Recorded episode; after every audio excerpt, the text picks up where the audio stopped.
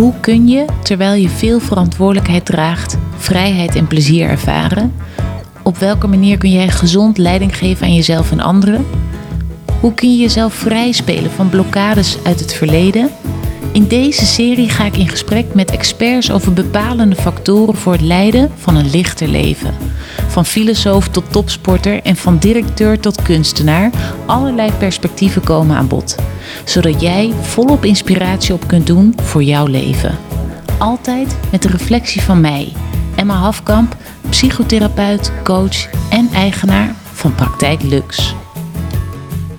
Ben jij een leider of een mentor? Dat ontdek je in deze aflevering, waarin ik reflecteer op een thema uit het gesprek met Edward Nagel. En waarom ik dat belangrijk vind, is omdat nou ja, het verschil tussen een leider en een mentor kwam aan de orde in het gesprek met Edward. En hij zei daar een aantal dingen die ik hier wil benadrukken en herhalen, maar ook een aantal dingen waarvan ik dacht, hm, ik ben benieuwd hoe anderen daarover denken en ik heb daar zelf ook wel een visie op. Uh, want nou ja, allereerst, wat is het verschil tussen een leider en een mentor? Edward zegt in het gesprek: een leider is meer sturend en een mentor is meer coachend. Ik zie dat dan als dat je zou kunnen zeggen dat je als leider meer voor of boven de ander staat. En als mentor neem je iemand meer mee aan de hand terwijl je ernaast staat. Dus het, het, hoe Edward het uitlegt, zou je kunnen zeggen dat zegt iets over de verhoudingen hè, tussen jou en de ander. Dan kan je ook denken, ja, als je er dan naast staat, wat is dan eigenlijk het verschil tussen een mentor en een coach? Ik denk dat daar nog ook namelijk toch wel echt een belangrijk verschil ligt. Als je als coach optreedt en dus volledig coachend uh, communiceert richting de ander, dan laat je iemand vooral zelf tot antwoorden komen. Dus je stelt vooral vragen en je spiegelt bepaalde dingen die iemand zegt, zodat diegene zelf tot inzichten en antwoorden kan komen over een specifieke situatie of een probleem of uh, beperking waar iemand tegenaan loopt. Als mentor zou je kunnen zeggen dat je uh, meer ook antwoorden geeft op de vragen die de ander stelt. Op basis van je eigen ervaring. Dus je neemt iemand mee in de weg die jij al hebt afgelegd en waar de ander nog halverwege staat of nog helemaal aan het begin.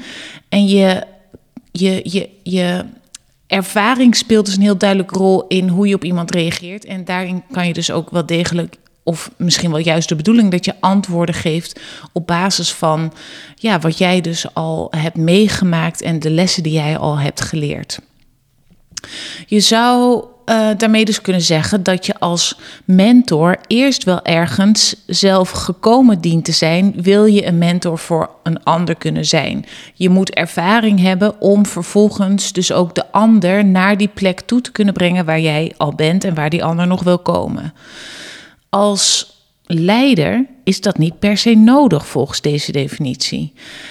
En ergens ben ik het daar ook wel mee eens. Ik denk dat we als leider absoluut specifieke vaardigheden nodig hebben. Sociale vaardigheden, emotionele intelligentie, uh, empathie, uh, doorzettingsvermogen, assertiviteit, om maar wat voorbeelden te noemen.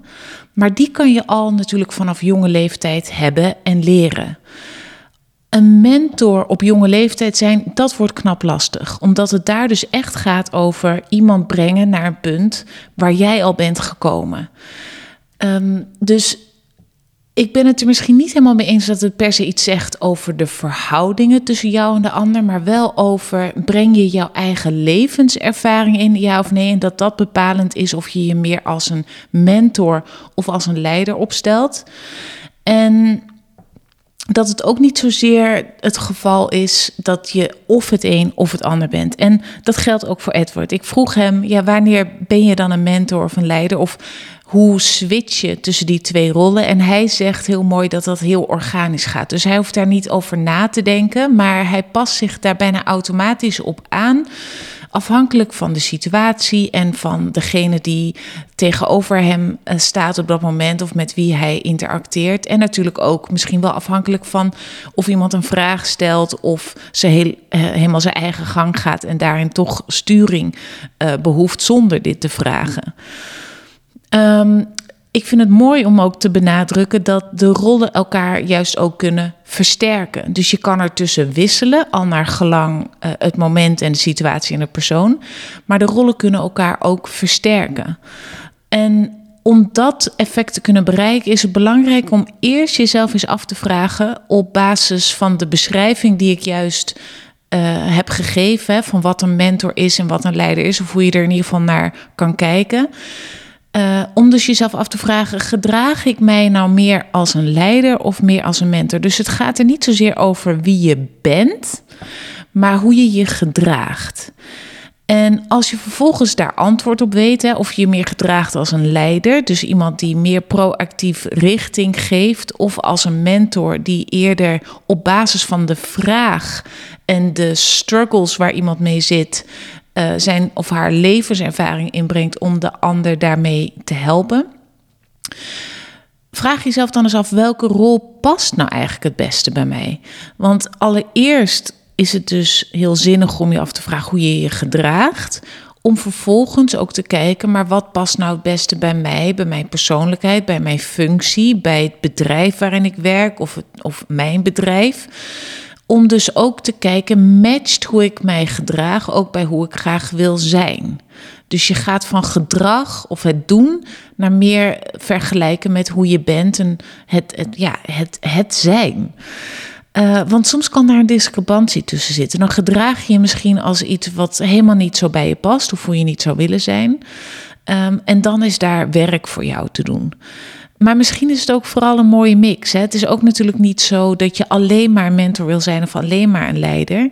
Maar dat je wel misschien een natuurlijke neiging hebt of om, om meer het ene dan het ander te zijn. Of dat het dus ook voor jou heel erg afhankelijk is van um, welke taak je aan het doen bent of in welke situatie je zit. En zoals Edward ook beschrijft, hoe hij dus ook organisch juist tussen de rollen heen en weer uh, zich begeeft. Maar daar heb je dus wel bewustzijn en reflectie voor nodig. En om goed zelf aan te kunnen voelen wanneer welke rol het beste past in de context, de situatie en natuurlijk de mensen voor je en hun behoeften heb je dus die vertraging nodig om echt te voelen en te bekijken wanneer gedraag ik me hoe en past dat nou het beste bij mij, maar zeker ook past dit nou het beste bij de situatie en bij de ander. Dus als leider kan je leren om meer mentoreigenschappen toe te voegen, zoals aandachtig luisteren, verdiepende vragen te stellen en te laten zien hoe jij al iets hebt gedaan. Maar omgekeerd kan je als mentor ook leren om meer leiderschapseigenschappen toe te voegen, zoals proactiever een richting aanwijzen, soms zelf een besluit te nemen omdat de situatie daarom vraagt, of echt een concrete visie en missie uit te dragen. Nou, wat kan jij zelf nou ook leren hè, van de rollen van leider en mentor? Want ongeacht de vraag wat de situatie nodig heeft of wat nou het beste bij je past, kan je in ieder geval van beide rollen zelf iets leren. Je zou kunnen zeggen dat je als mentor namelijk dat daar eh, meer wordt gevraagd om je ego aan de kant te zetten. Uh, zodat je ook echt de ander kan gaan zien en kan horen. En de ander een podium kan geven om daar um, zijn of haar eigen richting uit te gaan stippelen. Waarin jij natuurlijk een rol speelt om, om ja, bij te sturen of tips te geven of, of, een voorbeeld te zijn, maar de ander wel meer ruimte geeft op het podium. Dat vraagt dus ook om meer loslaten, om meer ruimte te maken naast jou. En ja, dat kan gelden voor misschien wel je directe collega's of de medewerkers of teamleden onder jou. Um, en dat vraagt dus ook om vertrouwen. Om vertrouwen van jou in de ander. Dat het loslaten uh, niet leidt tot een of andere chaos of crisis. Maar ook het vertrouwen van de ander in jou. Dat als jij ze de ruimte geeft, dat zij dus ook echt hun ding mogen doen en hun pad mogen ontdekken.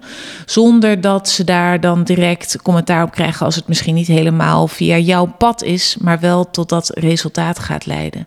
Het vraagt dus ook om verbinding en echt samen tot een bepaalde groei te komen. Je dient dus echt vaardig te, worden in, in, ja, in loslaten, in een veilige sfeer creëren. een ander meer vertrouwen te geven om dus echt zelf zijn of haar plek op het podium te pakken. En daarmee ga jij op specifieke momenten juist minder sturen, minder leiden, minder op de voorgrond staan. En het mooie hieraan is ook dat je de verantwoordelijkheid dus niet meer alleen maar in je eentje gaat dragen, maar dat het een gedeelde verantwoordelijkheid wordt. En niet natuurlijk voor het hele bedrijf of voor alle gebieden, maar wel zeker bij specifieke taken of opdrachten of onderdelen in het bedrijf. Er zitten dus op veel verschillende lagen en gebieden voordelen als jij meer kunt gaan spelen met en wisselen tussen de rol van leider en mentor zijn. Ik hoop dat je genoten hebt van de aflevering en dat je geïnspireerd bent geraakt. Wil je geen enkele aflevering missen? Abonneer je dan op de Lichter Leven podcast door op de knop volgen of abonneer te klikken. Ook zou ik het ontzettend waarderen als je een review achter wil laten in de app waarmee je deze aflevering hebt geluisterd. Of deel bijvoorbeeld deze aflevering met iemand uit jouw netwerk die hier ook van kan profiteren. En heb je behoefte dat ik met je meekijk naar hoe jij zelf een lichter leven kunt gaan leiden? Bekijk dan mijn aanbod op de website praktijk-lux.nl. Deze link kan je ook in de show notes vinden. Of contact met mij op LinkedIn en Instagram. Ik kijk er naar uit om je te ontmoeten.